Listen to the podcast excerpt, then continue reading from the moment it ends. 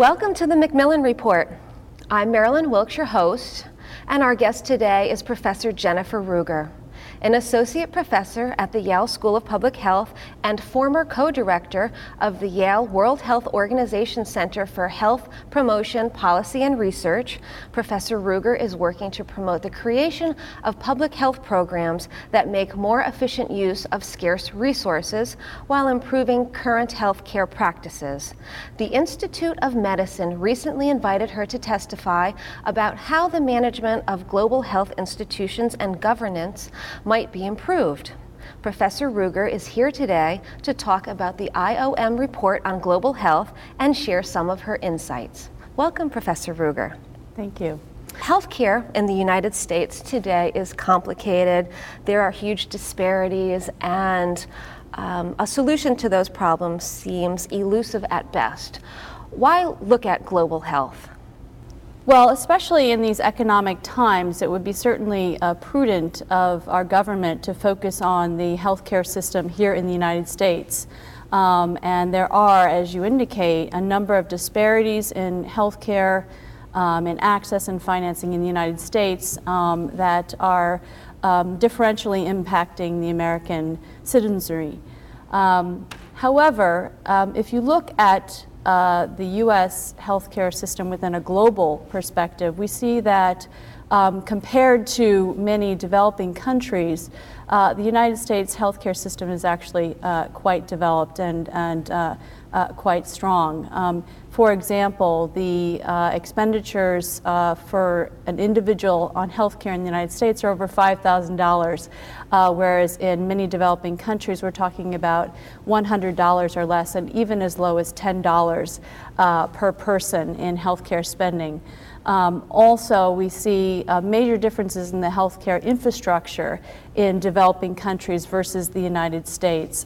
For example, the number of physicians or nurses per person or per 1,000 people in a population are significantly different by even 100-fold in the United States versus many developing countries.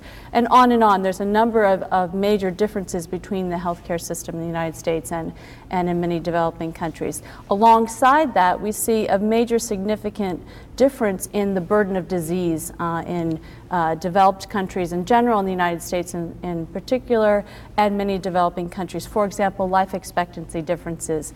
In the United States, on average, Americans live over 70 years. And in many developing countries, especially in Africa, the life expectancy is less than 40 years or 45 years. So there are major differences, and the scope of the problem of the healthcare system at the national level, even though we have great problems in the United States, is quite significant in many developing country contexts. So the United States is interested from a global perspective in how it can better engage with the global community to improve health systems in developing countries. The IOM report to which you contributed addresses the question of how the U.S. government can improve global health under the new administration. Share with us some of its findings. Well, the Institute of Medicine recently convened a committee and a set of working groups to focus on different areas of global health in which the United States can contribute. And some of the main issues that this committee was looking at in the report recommendations outline around several key issues in global health in the U.S.'s role. The first is the U.S. Having a major role in global health as a component of foreign policy, as a component of U.S. foreign policy. And the recommendation from the report in that domain was to actually enhance the U.S. role in global health as a major strength of our U.S. Foreign policy. The second major area of recommendations from the report was in the area of global health financing. And the recommendations in the report were along a number of different areas of financing. The first was to actually increase the amount of money that's invested by the U.S. government in developing countries in global health, either multilaterally through the global health system of global health institutions, or bilaterally directly investing in global health from the United States to another a country. The recommendation by the report was actually to double the investments from $7 billion to over $15 billion in the new administration. Another area of financing that the report focused on and recommended was that the actual portfolio of investments in global health change somewhat significantly. So an emphasis was placed on, with this increase in investments, spreading the investments around different diseases, so not just focusing on just a particular disease like AIDS or malaria or TB, but focusing on the infectious diseases and the non-communicable diseases that contribute to the greatest burden of disease in many countries. Another area was of recommendations in terms of funding was around strengthening health systems in developing countries, and focusing particularly on financing and human resources and the infrastructure.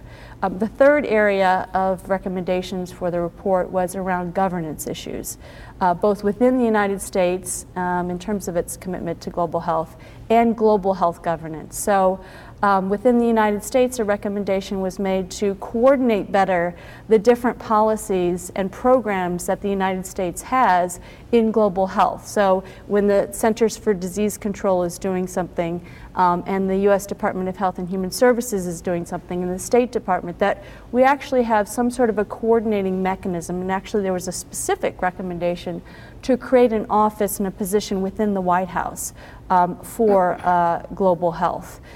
So more coordination, a more coherent strategy within the U.S. Towards investments and work in global health.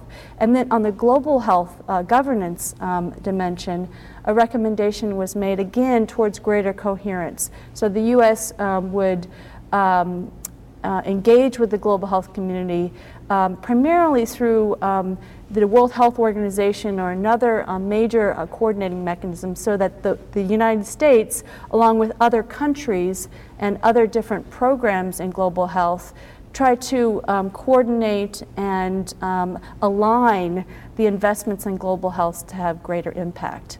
A final area of recommendation was in investments in health-related research, that the U.S., through the Fogarty Institute, the National Institutes of Health, other areas of health-related research, has actually been very beneficial in focusing on coming up with new discoveries about diseases and how to prevent them and treat them. And so an emphasis was made on improving and enhancing our investments in research related to diseases in the health systems of developing countries. Sounds like a lot of good recommendations. Initially, you touched on foreign policy. Why should healthcare be one of the foundations of U.S. foreign policy? Well, this was an area of the discussions among the committee that I found to be the most interesting. There seems to be a greater shift in thinking about health as a foreign policy issue now than there has been in the past. In particular, previous work in global health has really emphasized health as a part of U.S. foreign policy in terms of America's self-interest, or why would America or Americans be interested in promoting health in developing countries, and why should that be a part of our foreign policy from our perspective in terms of national interest. And that's still a major component of the rationale for why the U.S. should be involved in global health. But it seems like there's a shift now more towards the global interest, and that the U.S. should be involved in global health, and global health should be a part of our foreign policy, because the U.S. as an economically developed and one of the more economically developed countries, a leader in global diplomacy, has a responsibility and opportunity to enhance the global interest of reducing the disease burden in many developing countries. And that actually is more of a long-term view, that if America focuses on health as a foreign policy issue, that global interests will be enhanced, but also American interests in the longer run. And what does that mean? That means that health, investing in health is good for economic development in developing countries, which is ultimately good for the United States and for the global economy. Investing in health is good for security. It's better for peace. And we see many areas of the world where there are major disease burdens and there's a great deal of civil conflict as well. So investing in health is good for security and peace at the global level, but also for Americans. And that these ideas of investing in global health are also founded in ethical commitments, that it really is the right thing to do for America. So it's a very interesting, having seen this over a number of decades, a very interesting shift in the rationale for why the United States should focus on health as a foreign policy component. Mm-hmm. And who controls global health policies now? Well, global health policy is a very vague concept. It's there's a lot of groups, institutions, individuals, countries that are involved in global health. One term that we typically use to describe global health policy is the global health architecture. So what are the different institutions that are involved in global health? I would say first and foremost is countries themselves, national governments, ministries of health, and ministries of finance that support ministries of health and fund the health systems and public health programs in developing countries. So I think this is often not as emphasized in the global health architecture, but national governments, national health programs, and at the subnational level, state and provincial governments are important in the global health architecture. At the global level, we have a number of different global health institutions, and that is another area that has changed significantly in the past, even in the past 5 and 10 years, and particularly in the past 5 years. We've seen an escalation of the number of players and actors in global health. We used to be that at the global level, there was more or less the United Nations system with the World Health Organization, UNAIDS, and other UN agencies, the World Bank, and now we see a plethora of different institutions involved. We have the Global Fund, there's the PEPFAR, the President's Program for AIDS, we have the Gates Foundation, a number of private entities involved in global health, civil society, NGOs. I mean, it's just an enormous number of different institutions and actors, both on the funding and the financing of global health, but also in the implementation and the program development and policies on the ground. So one of the key issues that was addressed in the report, and that's why the World Health Organization was recommended as a coordinating mechanism, was that in many respects, and we're actually seeing this in the evidence now, at the country level, a pluralism in global health financing and program development can be burdensome to countries. It can be very difficult to manage a number of different donors and with different agendas and working at cross purposes sometimes. And so an effort was made, or a call to action was taken in the report to try to find a coordinating mechanism for trying to really bring together these different institutions and players around shared objectives. And I think that goes back to the ethical commitments and also the global interests that were the foci of the report that really you know, all these different institutions and players are to be in the global health architecture to improve health in developing countries, and aligning our efforts around that shared goal can create greater impact. Along those lines, an emphasis was made in the report with respect to the global health architecture and to U.S. commitments in global health to try to measure the impact of the U.S. programs in global health and other entities in the global health architecture on health outcomes. I know that sounds very obvious, but that has not typically been the case in looking at these programs. In financing and donor development, for example, typically the amount of money spent or a loan that was dispersed had been the measure of success or the measure of progress. And that's not really the final end goal. The end goal is to reduce disease burdens, to improve life expectancy, to reduce infant and child mortality, to improve the prospects of a pregnant woman in terms of her mortality and morbidity outcomes. So these are the measures of success that the international community has to align itself with in the future years. Okay, so you have highlighted several of the recommendations that the report makes. How realistic do you think the recommendations are? Well, I think the report and the committee at large had a very nice balance, a healthy balance of idealism and realism. Idealistically, there are some major goals that need to be achieved, and as I just said, the focus is on health and the health impact. And along those lines, the Millennium Development Goals, the MDGs, are dimensions of the measure of the health impact. So, child mortality, infant mortality, maternal mortality, the disease burden in terms of HIV and AIDS, malaria, tuberculosis. So, you know, there are dates by which the global community has suggested that we, in the broad sense, achieve these objectives, and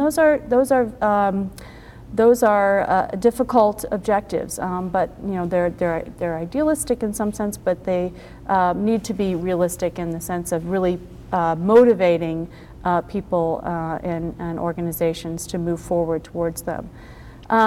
The more organizational efforts, and there are a number of different factors that are at play in terms of achieving health outcomes. So it's very difficult. Sometimes that's very difficult to measure and attribute health impact. The organizational, the governance objectives, I think, are very realistic. I think that the United States has identified through this report for the new administration ways in which it can reorganize and coordinate and hold itself accountable. The new administration is very focused on outcomes and transparency and very pragmatic in those ways. And I think this fits very nicely with those objectives.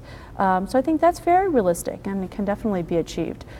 Similarly, the financial commitments certainly can be achieved, a doubling from 7 billion to 15 billion, not that that's small change, but and we have a scarcity now with the current climate, with the economic crisis and the current legislation that's being considered.